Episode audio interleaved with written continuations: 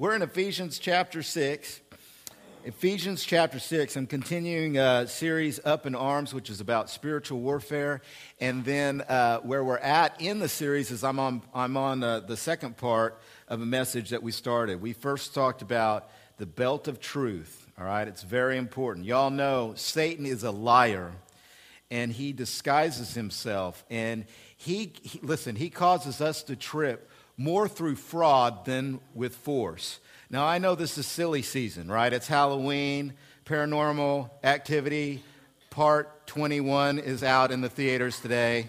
Uh, and I know that when we think of Satan and demons, we think about snake handling in the church and rattling outside of the church, right? Some of that is true. Listen, there are snake handlers in the church, not this church. Uh, we only do that quarterly, but uh, but, uh, but uh, and outside of the church, there certainly is such a thing as demon possession. And I think as Americans, we have explained a lot of that away through uh, psychological terms. We've become efficient in our language and, and everything. And listen, there are some things that really do require uh, medicine. We are pro medicine. We love modern technology. My wife, when she was having all four of our children, she got the shot. Amen. And that was good for me. That was good for me. The painkillers were a really good thing in my own life. Uh, but listen, there's a lot we explain away that really is demon activity. And there is such a thing as demonic uh, possession. There is such a thing as needing to pray over a home or over a person and to ask that, that demons be gone in the name of Jesus. However, I really do believe that Satan's main course of action in our life is through normal activity, not paranormal activity, and through very normal lies and disguise. More fraud than force causes us to be divided from our God. And so, because he is the father of lies, Satan, the devil, God tells us to walk into the truth and to buckle up with the belt of truth. So, we talked about that. The second thing is the breastplate of righteousness. We need to put that on. And that's very important that we put on the breastplate of righteousness. And I really talked a long time and at length about the imputed righteousness of Jesus Christ. Jesus' righteousness has been accredited to our account by faith. The way we're made right with God is by believing in Jesus, and He gives us, by faith alone, just receiving with empty hands, His righteousness. This gives us security. Now, our enemy tries to tell us all the time, you're not right with God. You're, you, you don't deserve to be at church. You shouldn't even think about being spiritual. You're not like Bob down the street who walks and levitates and has a halo around his head. You're not right with God. And until you do these 10 things in your life, God's not going to like you. And that denies the cross of Jesus. It denies the Christian message and it denies the imputed righteousness of Jesus Christ. So you got to put that on and protect your heart and your mind and your soul with the righteousness of Jesus. Now, where we're at is in verse 15, Ephesians chapter 6, verse 15. And we got to put on the right kind of shoes for spiritual warfare. We are involved in a war of intense fury, and when you go into the battlefield, you got to be wearing the right kind of shoes. Now, you can't be wearing high heels on a battlefield, amen? Listen, High heels are great. I love high heels. All of my daughters, well, three of them, really love high heels. And they're great for some occasions. All right, but when you go to a battlefield, you got to put on some war boots. And as a church, we can't be wearing high heels, man. We got to put on, listen, what, think about it. If you go to a battlefield in high heels, what's going to happen to you? You're going to trip before you get shot. You're going to be laying there in the mud because you tripped over your high heel on the battlefield, and the enemy's just going to come, man, that didn't work out. Bam, and you're dead. Verse 15 says, and as shoes for your feet, and the Greek word for shoes there, uh, I'm a white preacher, so I have to bring up Greek all the time. Uh, as shoes for your feet, and the Greek word for shoes there is the Roman soldier sandal type shoe that was used specifically for war. As shoes for your feet, having put on the readiness given by the gospel of peace. So we're going to finish up that part today. Let me pray for our message and we'll get going. God in heaven, I, I, just thank you. I thank you for the, the promise of your presence. I thank you that greater is he who's in us than he who's in the world. I thank you for security, assurance, protection, that you're a refuge and a fortress, that, that you are a mighty God but you're a loving God. And I pray that you would meet us in this time. We all are going through spiritual warfare in our life every single day. And it's not a question of if we're going to go through it, it's a question of how can we handle it.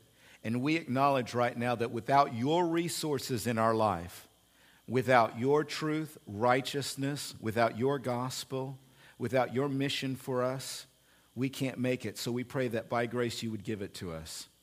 Give me the right words and the right demeanor and tone that measure up to your words this morning. May the, the thoughts and the meditation of my heart be appropriate, and may you be glorified in all that I say, but also in who I am in this moment. And may Jesus get the glory. I pray in his name. Amen. All right, now looking closely at verse 15, let me show you something, all right? It says we got to put on our shoes for this war. We got to get up in arms, we got to put on our shoes. And it says, as shoes for your feet, having put on the readiness. Now, it's very clear that readiness is what it means to put on shoes. When we say metaphorically, put on your shoes, spiritually, that means having put on the readiness given, and here's the big question it says in my English translation, by the gospel of peace.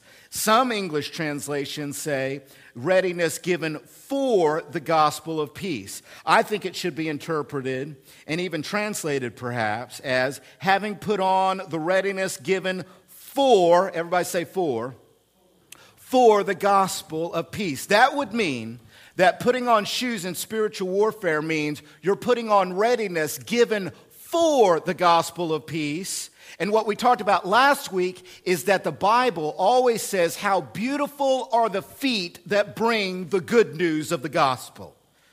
Even Romans chapters 10 says, How can they believe unless they hear? How beautiful are the feet that bring the gospel of Jesus Christ.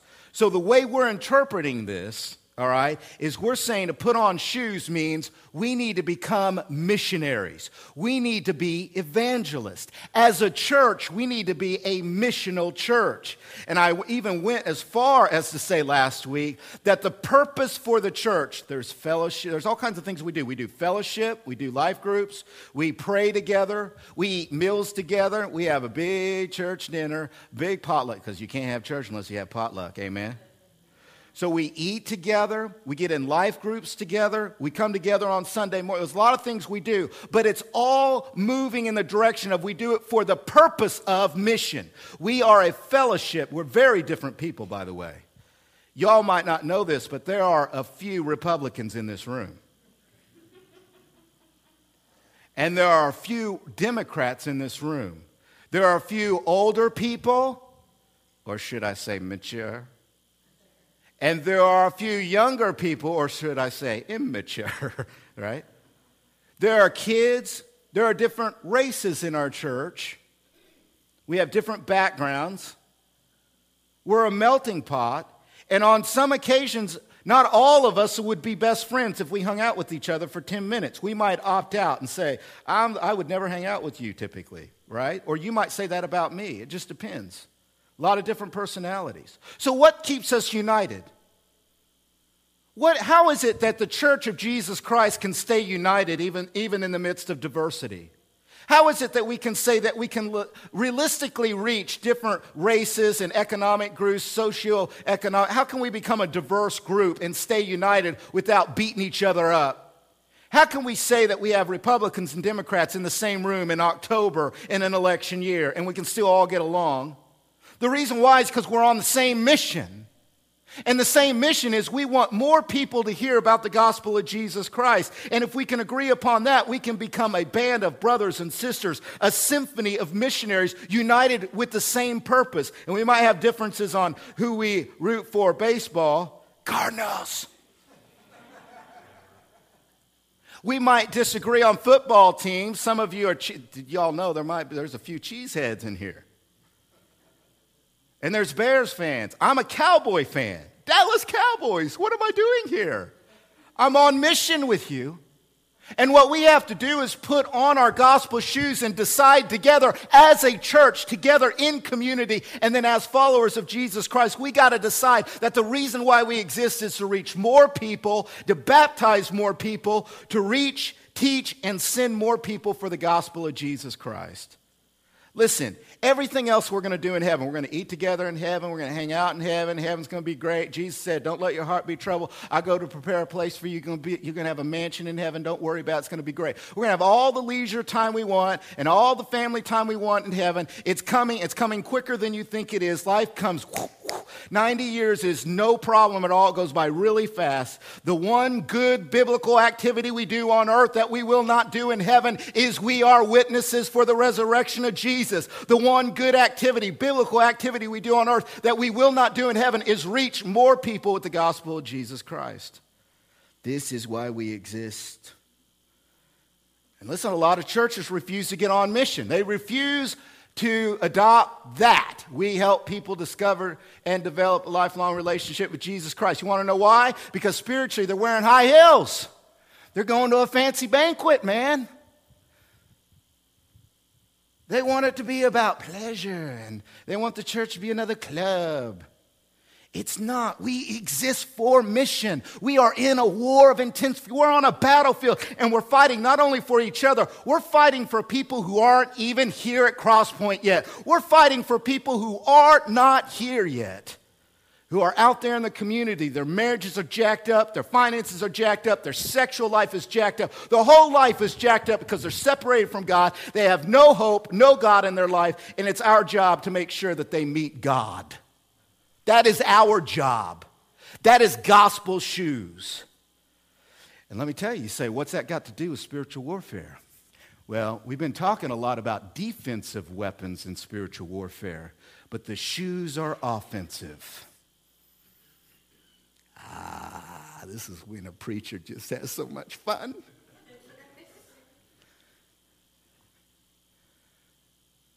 Jesus said, I will build my church and the gates of hell will not prevail against her. What are gates? They defend the fortress of the evil one. That means he's building his church to go to the gates of hell.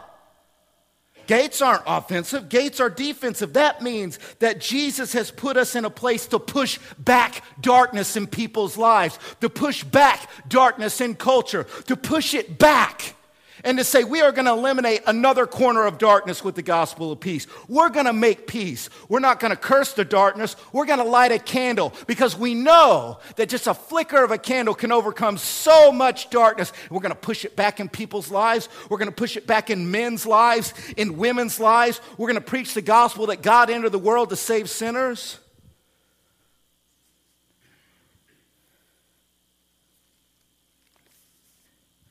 You see, sometimes in spiritual warfare, you got to get some attitude and say, you know, there are some things God's called me to do, not just to protect myself. Oh, I hope the devil doesn't get me. I hope the demon doesn't get me. I'm going to hide over here. I'm going to hide in my church and hope nothing happens to me and my children. Don't hurt me. And God is saying, stand up, put on your gospel shoes, go out and be an ambassador. You are in an embassy in a foreign territory when you come to Crosspoint. This ain't our home. Our country is not even our home. The kingdom of Christ is our home. And this is an embassy, and you are ambassadors, and it is dangerous. And what we have to do is pray and labor together to represent the gospel. Think about the prophecy of Jesus. Man, I feel good today. I don't know what was in my coffee. I need that every Sunday, whatever's in that coffee. I got to talk to Sherry about that. All right. I mean, you write this down, just listen to it. Isaiah 61. This is a prophecy about Jesus. And it says, The Spirit of the Lord God is upon me because the Lord has anointed me to bring. Everybody say, bring. See, that's gospel shoes, bringing it. To bring good news to the poor he has sent me to bind up the brokenhearted. How many of y'all know somebody in your life that's brokenhearted that's not in church this morning? He's anointed you, just like Jesus, to take the gospel to the brokenhearted. We're sitting around in our spiritual high heels crying about what we don't have. And there are people who genuinely don't have God. And God wants to know them. He has sent me to bind up the brokenhearted, to proclaim liberty to the captives, and the opening of the prison to those who are bound, to proclaim the year of the Lord's favor and the day of vengeance of our God, to comfort all who mourn. And you know what Jesus did? Jesus takes that verse right there that I just read to you from Isaiah chapter 61. He goes into his hometown church, little synagogue, probably about the size of, of this little church right here, probably about this size. He goes into that synagogue, his hometown. They had watched Jesus grow up. They saw him in, in children's church and at VBS. He blew the balloons and bounced them around and did all the cool stuff. And they watched Jesus grow up. And Jesus goes in as an adult man. He goes back to his hometown. He goes into his church there in Nazareth. He goes right in the middle of the synagogue. He opens up the Bible. Isaiah 61 is the passage he goes to. He reads Isaiah 61 right there. And he said, That passage is talking about me, and I am going to take the gospel to the nations, which meant Gentiles. Everybody say Gentiles. That means you. You are religious. Did you know if you're a Gentile, you are religiously unacceptable? And Jesus told his hometown church, he told his homeboys, I am going to take the good news of God's glory and I am going to go to the nations, and you should join me, and we're going to go save those people. And you know what it says? Those people who had loved Jesus and watched him grow up, they gnashed their teeth at him.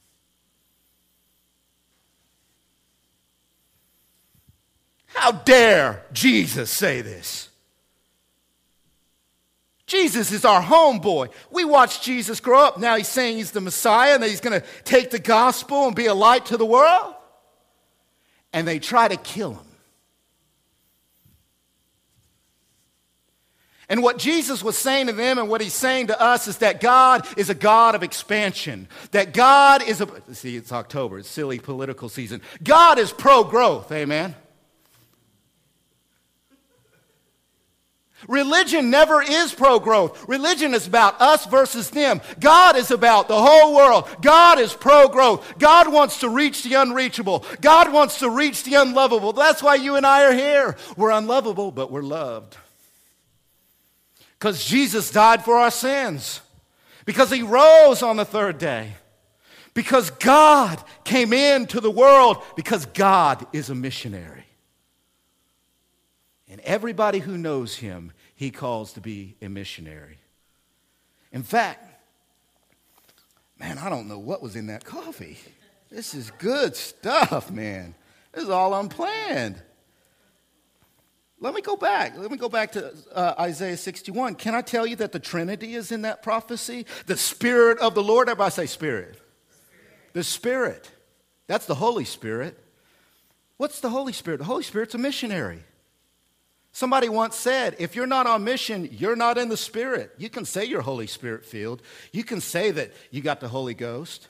You can say you're controlled or influenced by the Holy Ghost, but if you're not on mission, you're not influenced by the Holy Spirit because the Holy Spirit's on mission. Holy Spirit's looking for the next person to convert. Spirit of the Lord God. Everybody say, Lord God. That always stands for the Heavenly Father. The Heavenly Father and the Lord God are the same, they're one and the same. The Father in heaven is a missionary God. You want to know why? Because all of his children are adopted children, and he's always adopting new children who did not originally belong to him. Of course, we know Jesus is a missionary. The whole purpose he came into, he didn't come into the earth, into the world to go into Palestine and say, man, this is a great resort. He didn't go to the Middle East and say, I'm really glad I chose the Middle East for my vacation time. He didn't leave heaven to go on some cruise. He left heaven to enter, to leave all of his glory, all of his robes, all of his angels to save you and me. And that means when he builds his church, his church is going to do what he does, which is be on mission. We are evangelists, we are missionaries, we are a missional church. That means as Christians, look, I ripped my Bible. Do you see this? Fantastic. You can't get that in a church in Morton. All right.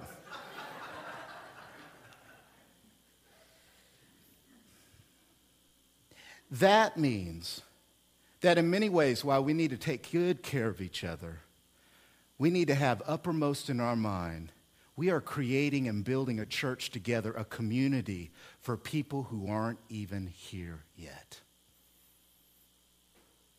We're praying for people who don't even know God. And what we started to talk about is as we put on these shoes and as we become missionaries and we're ready with we're ready for the gospel. We're on our toes, not on our heels. We don't have high heels, we got boots on. And we're ready, we're ready, we're ready. This is what we do when we play tennis. I play tennis with my daughter, and I say, you gotta stay on your toes and hit the ball like a man. All right? And so all right, that's gonna work in second service. I got a good feeling about that. But we gotta be ready. We got to be ready on our toes. We're gospel ready. We're ready to be witnesses. We're ready as a church to go reach more people. We are pro growth. We are about expansion. God said in Genesis 1 go, fill the earth, multiply spiritually. We are to multiply, fill the earth with Christians. We want to convert people. Say, people say about Christians, all they want to do is convert people. Amen. We want to convert people. That's what we want to do. So we got to get on our toes. But there are things, everybody say obstacles there are obstacles to our life and to our churches that trip us up and get us tripping. See, we start tripping over various obstacles which keeps us from advancing the gospel. Can I give you three of them? Part of this is review, but this is really good stuff. Obstacles to becoming missionaries and becoming a missionary church as well. Number one obstacle that trips us up is legalism. True or false? Oh, it's so true. You say, what is legalism? And I know that that's a little overwhelming, but I wanted to, y'all to have it. I read that last week. But legalism is two things it's treating biblical standards of conduct as regulations to be kept by our own power in order to earn God's favor. It's taking biblical standards of conduct and saying, I can do this in my own strength, and if I do this, then God will find me acceptable and I can go to heaven.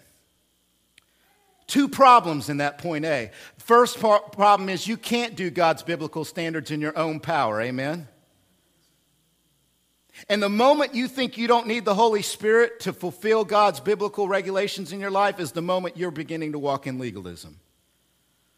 God is not an audience and we are not performing for Him. We need God not just around us, we need God on the inside of us. We need God to live in us and to live through us. We need God. Well, I don't know, I can't speak for you. I need God to empower me to do what it is He wants me to do. And if God won't empower me, it's not going to happen. And if I can get the conduct done morally, even in, but without God's help inwardly, it'll be corrupted. But secondly, uh, legalism is the erecting of specific requirements of conduct beyond, everybody say beyond, beyond the teaching of Scripture and making adherence to them the means by which a person is qualified for full participation in the local family of God, the church. This is when churches add rules to the Bible to keep the rules of the Bible, see?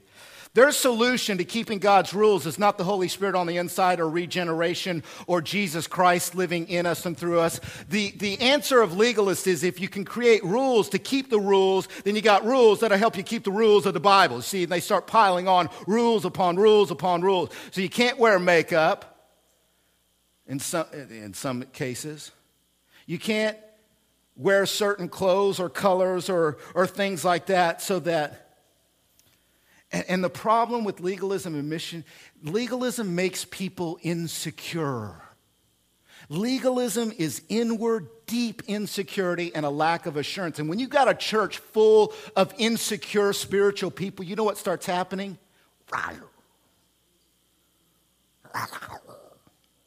Talk about zombies, man. It becomes like a Michael Jackson video, you know what I mean? Thriller. You know what I mean? People start coming up out of the grave. They become dangerous. The reason why is because people are deeply insecure on the inside, and especially if they're insecure with God and they don't have any assurance because of the blood and righteousness of Jesus, they start trying to earn it. And if you get in their way of them feeling better about themselves in the church, they will come after you. That's why churches in America don't grow because oftentimes they're legalistic and it's full of people who are deeply insecure about, about whether God likes them or not, and they're so walking on eggshells they could care less about anybody else because they're still trying to get their thing right with God.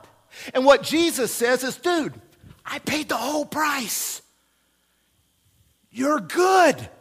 You have assurance of salvation. Let that deeply affect your conscience and your heart. Let that give you security with God because as soon as you have full security with God, you become humble in your relationship with other people.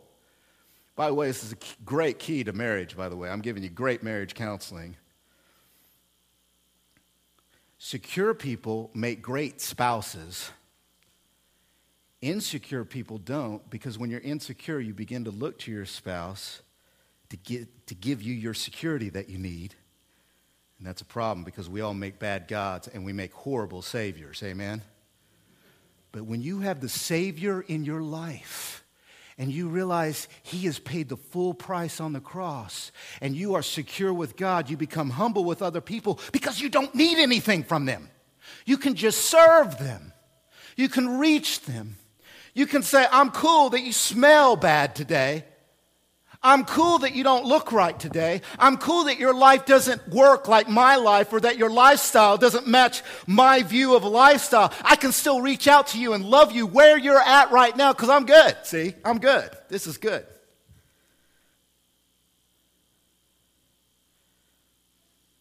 I got to move on. I could talk about legalism forever, but the main thing is it's an offense to the cross of Jesus Christ.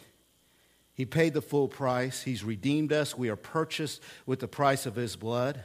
We belong to God. There's no separation, no condemnation, no obligation. We are free in the Holy Spirit. And the more we walk by that, the more we'll be transformed and the more we'll be humble with each other. Legalism. Here's the second thing this is a tough one. Second thing that trips us up as missionaries and as a missional church is traditionalism. Churches come up with traditions. And these traditions uh, are preserved for such a long period of time uh, uh, that, that, you know, this is the way we've always done it. Look at it, it says doing things a certain way because that is the way it has always been done, binding practices without scriptural basis. Now, this is very closely tied. Legalism always creates traditionalism because you need all those props to make you feel better about yourself. In a more liturgical church, you understand, it's about tables and gold and stained glass window, and when you walk in, you feel better about yourself. Ah, this is a very liturgical feeling, churchy place, and I really like this, and it's beautiful, and I feel better about myself. And these traditions give me security, it gives me control. It's a formula I can kind of grab onto. Now, there's nothing wrong with traditions, by the way. Nothing wrong with traditions. My children and I, we have uh, traditions. Uh, my girls on Christmas Eve, every Christmas Eve, they, and they count on this. We, we have an angel food cake and we turn off the lights on Christmas Eve night. We light candles and I get out a guitar and play it really bad. And we sing to Jesus. And then at the very end, we put a candle on the angel food. Get it? Angel food cake. Isn't that clever? And we put a, and we put a, and we put a candle on, and then we sing happy birthday to Jesus. And then we pray, and I read the Christmas story to them. We do this every year. My girls, count, they can't wait for daddy to play the guitar really bad and to sing to Jesus. It's a tradition. But there's coming a day when they're going to grow up and they're going to get married, and I can't go to them and say, But we always did it this way. You have to go back. You got to bring your husbands. Their husbands are not going to come want to sing Happy Birthday to Jesus with me. Amen? They're not going to want to eat, you know, and hear my guitar playing.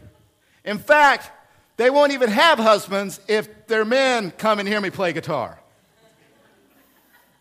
Traditionalism is when we begin to hold on to the cow that's been giving us milk all these years, and we say that because the cow gave us milk, it's now God. It becomes a sacred cow, and we say we got to keep the cow, Betsy. Betsy, if we lose Betsy, we lose our church. Because Betsy's a sacred cow.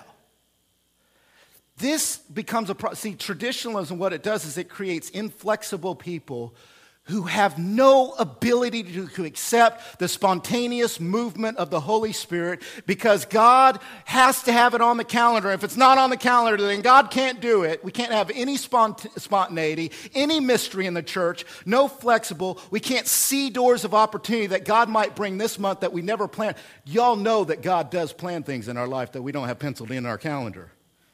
You know that this week he's going to say something to you at a time that's not like in the 30 minutes that you've reserved to spend with him. He does surprising things when your eyes are open and you're looking up. He opens doors that you can't do. But when churches get into traditionalism, they can't see those open doors of opportunity. They can't move with spontaneity. They're not on their toes, they're wearing their high heels, and they're never ready to move. We always need to preach. We always need to take communion. We always need to baptize. We always need to pray. We always need to get together in fellowship. But outside of that, there's no sacred cows at Crosspoint. Traditionalism, watch out for it. Here's the final thing. Also, this causes us to trip. Syncretism. Now, think about this word. We sync up all the time as a culture, right? I've got an iPhone right? And what I do with my iPhone is I sync it up to my laptop. And what, the, what happens when I, when I sync up my stuff? It shares information. What's on my computer comes onto my iPhone, and what's on my iPhone goes over to my computer. That's what syncretism is.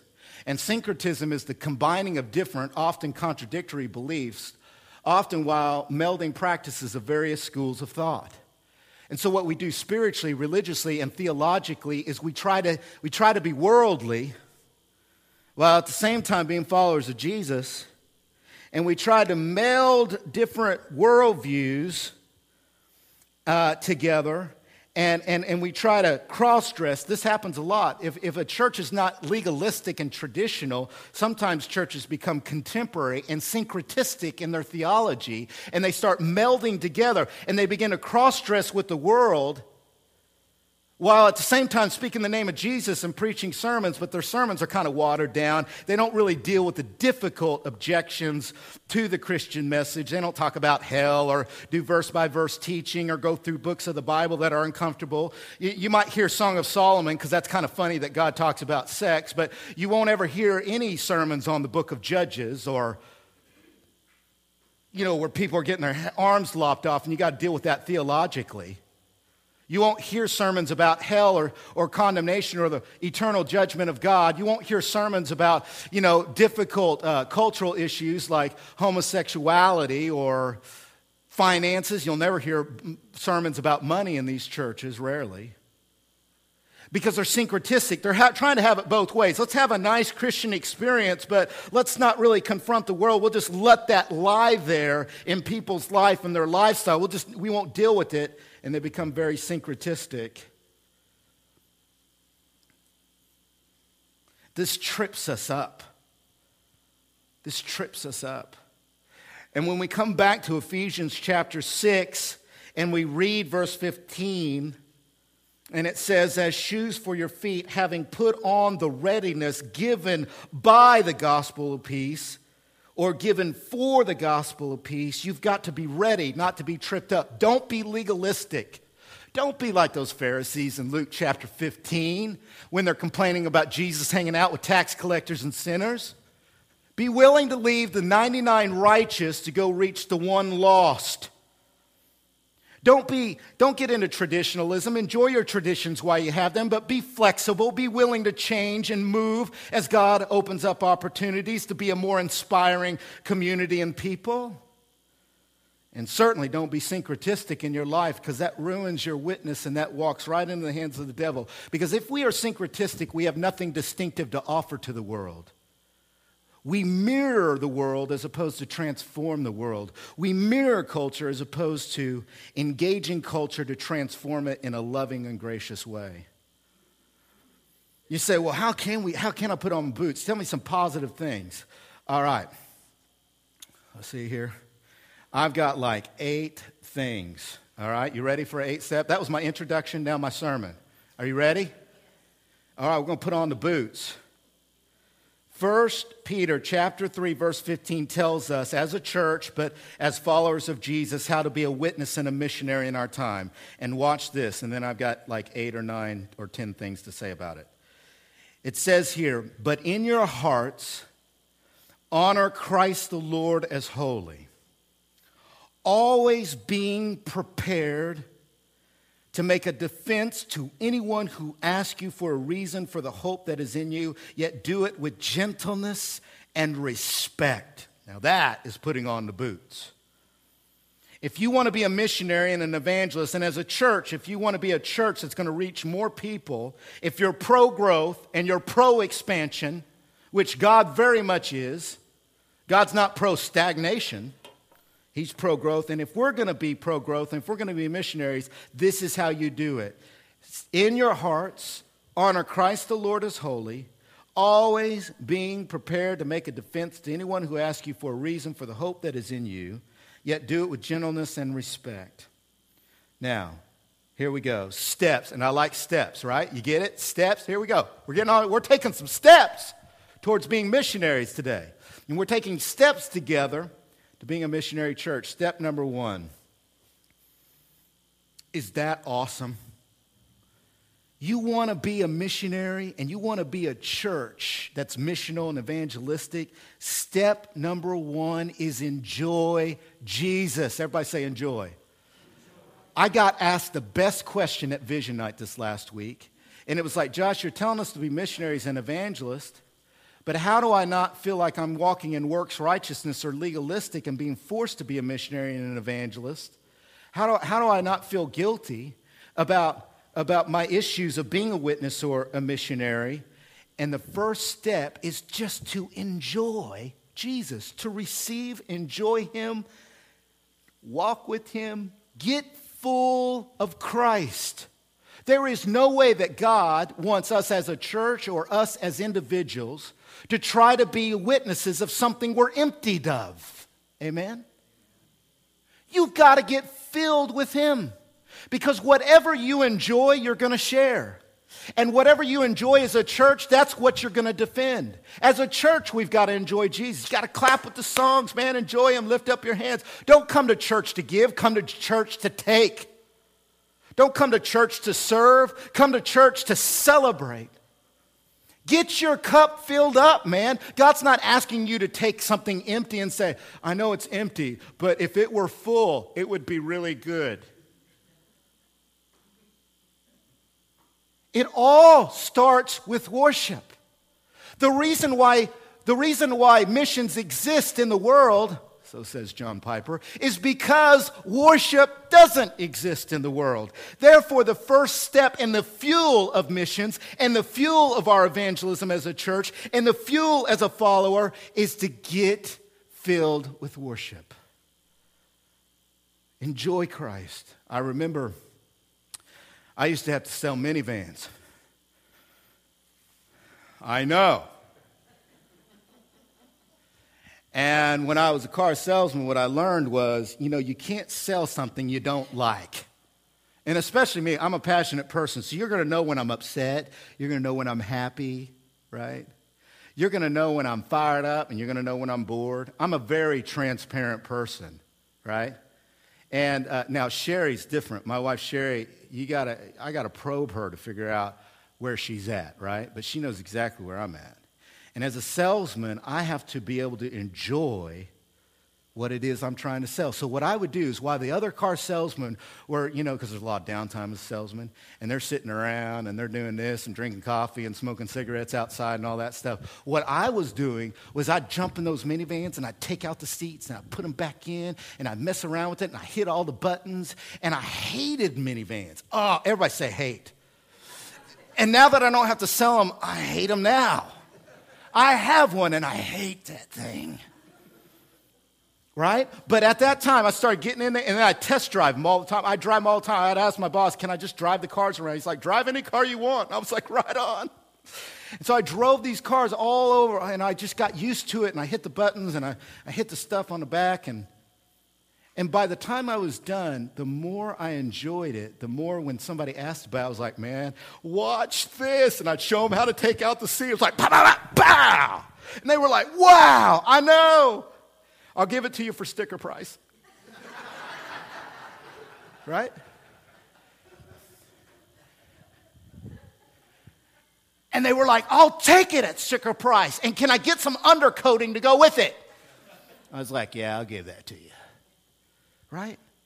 You can sell what you enjoy.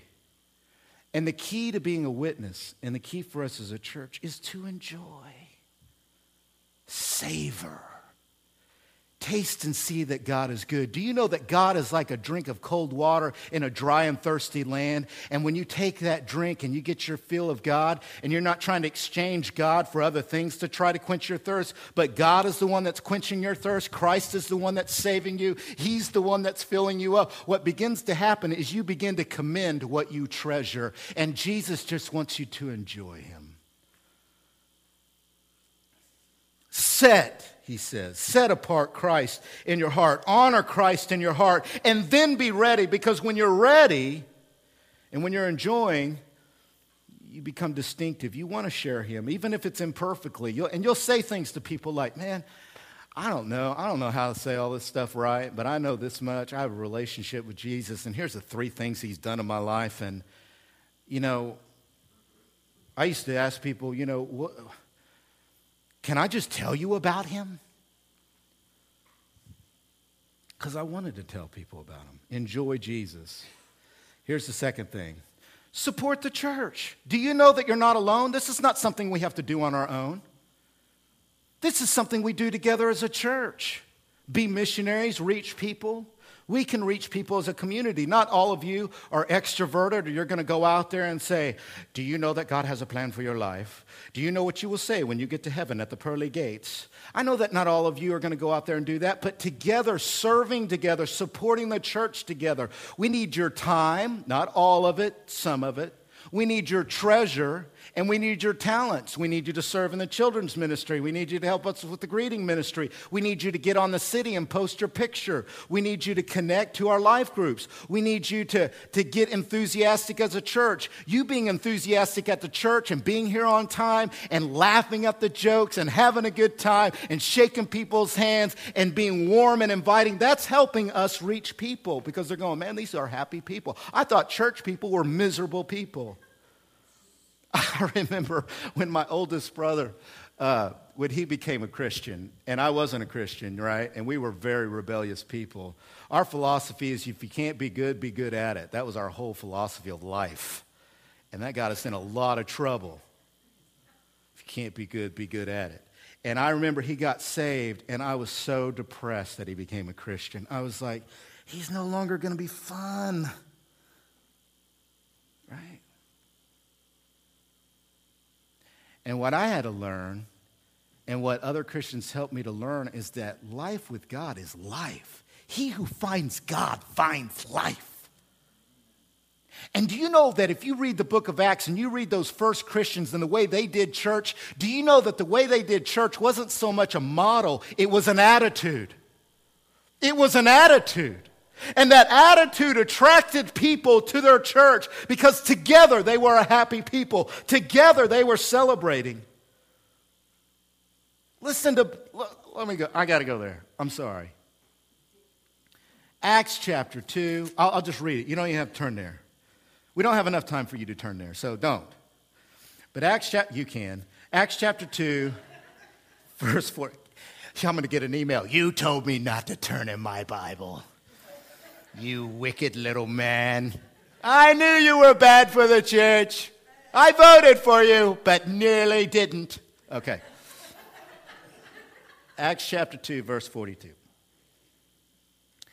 And they devoted themselves to the, this is the early church. This is describing the very first church. And listen to the attitude. And they devoted themselves to the apostles' teaching and the fellowship, to the breaking of bread and the prayers, and awe came upon every soul. And many wonders and signs were being done through the apostles, and all who believed were together and had all things in common. They were selling their possessions and belongings and distributing the proceeds to all as any had need. And day by day, attending the temple together and breaking bread in their homes, they received their food with glad, everybody say glad, with glad and generous hearts, praising God and having favor with all the people. And the Lord added to their number day by day, because He's pro growth. God is pro growth. He added to their number day by day those who were being saved. That is so awesome. Support your church, man, and you support it with your attitude and your time and your treasure and your talents, and then you go out and, and, and you tell people about your church because this is something that we don't have to do just on our own. We do it together.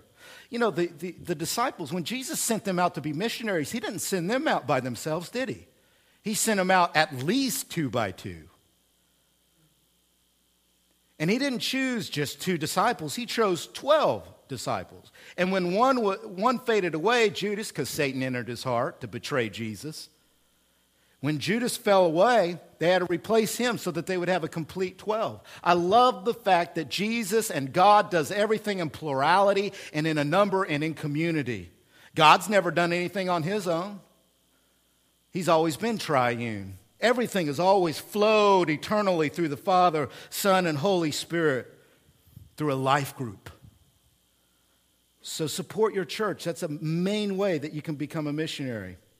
Here's the, here's the, here's the third thing. In your personal life, friend people, right? Friend them on Facebook, get it? Friend, anyways, friend people friend unchurched people, unbelievers, have relationships, develop a lifestyle with them, do life with people who are not in church. People want to know why I don't want to do Sunday school and Wednesday night and Thursday night and do all these programs. The reason why is because although I want you to come to church and learn, I want you to spend a lot of your life outside of the church as well, developing lifestyle, living your faith out in the real world, in the workplace, with your friends, going to concerts, doing stuff. I don't want all of your time to get eaten up by the church.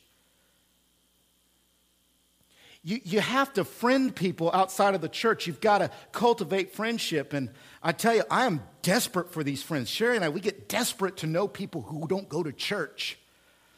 We try to get to know our neighbors next door and let their kids play with our kids. And, you know, Sherry's inviting her to Mary Kay stuff. And, you know, I mean, we're, we're trying to connect with people and friend people who don't go to church so we can have a relationship with them and we can share Christ with people outside of the church.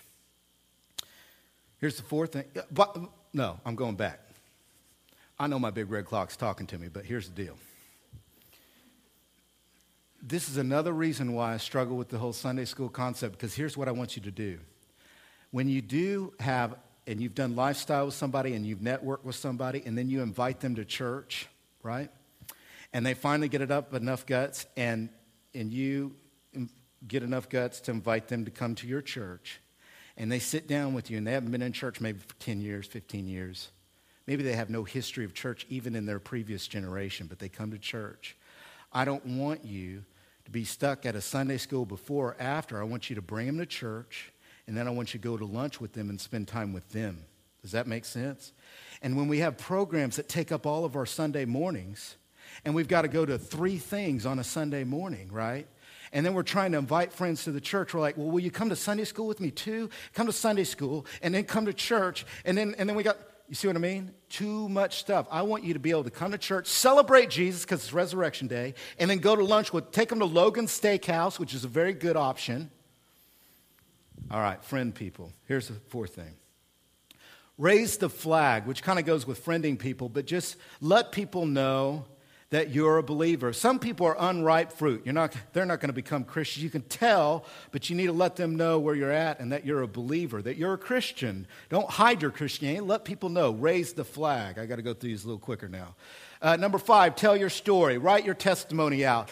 Write out or type out sometime what your life was before Christ, how you came to know Jesus, and then the results of your relationship with Jesus. Write out your story and be ready to share that story if God should open up an opportunity for you. Number six, answer objections of unbelievers and answer objection types.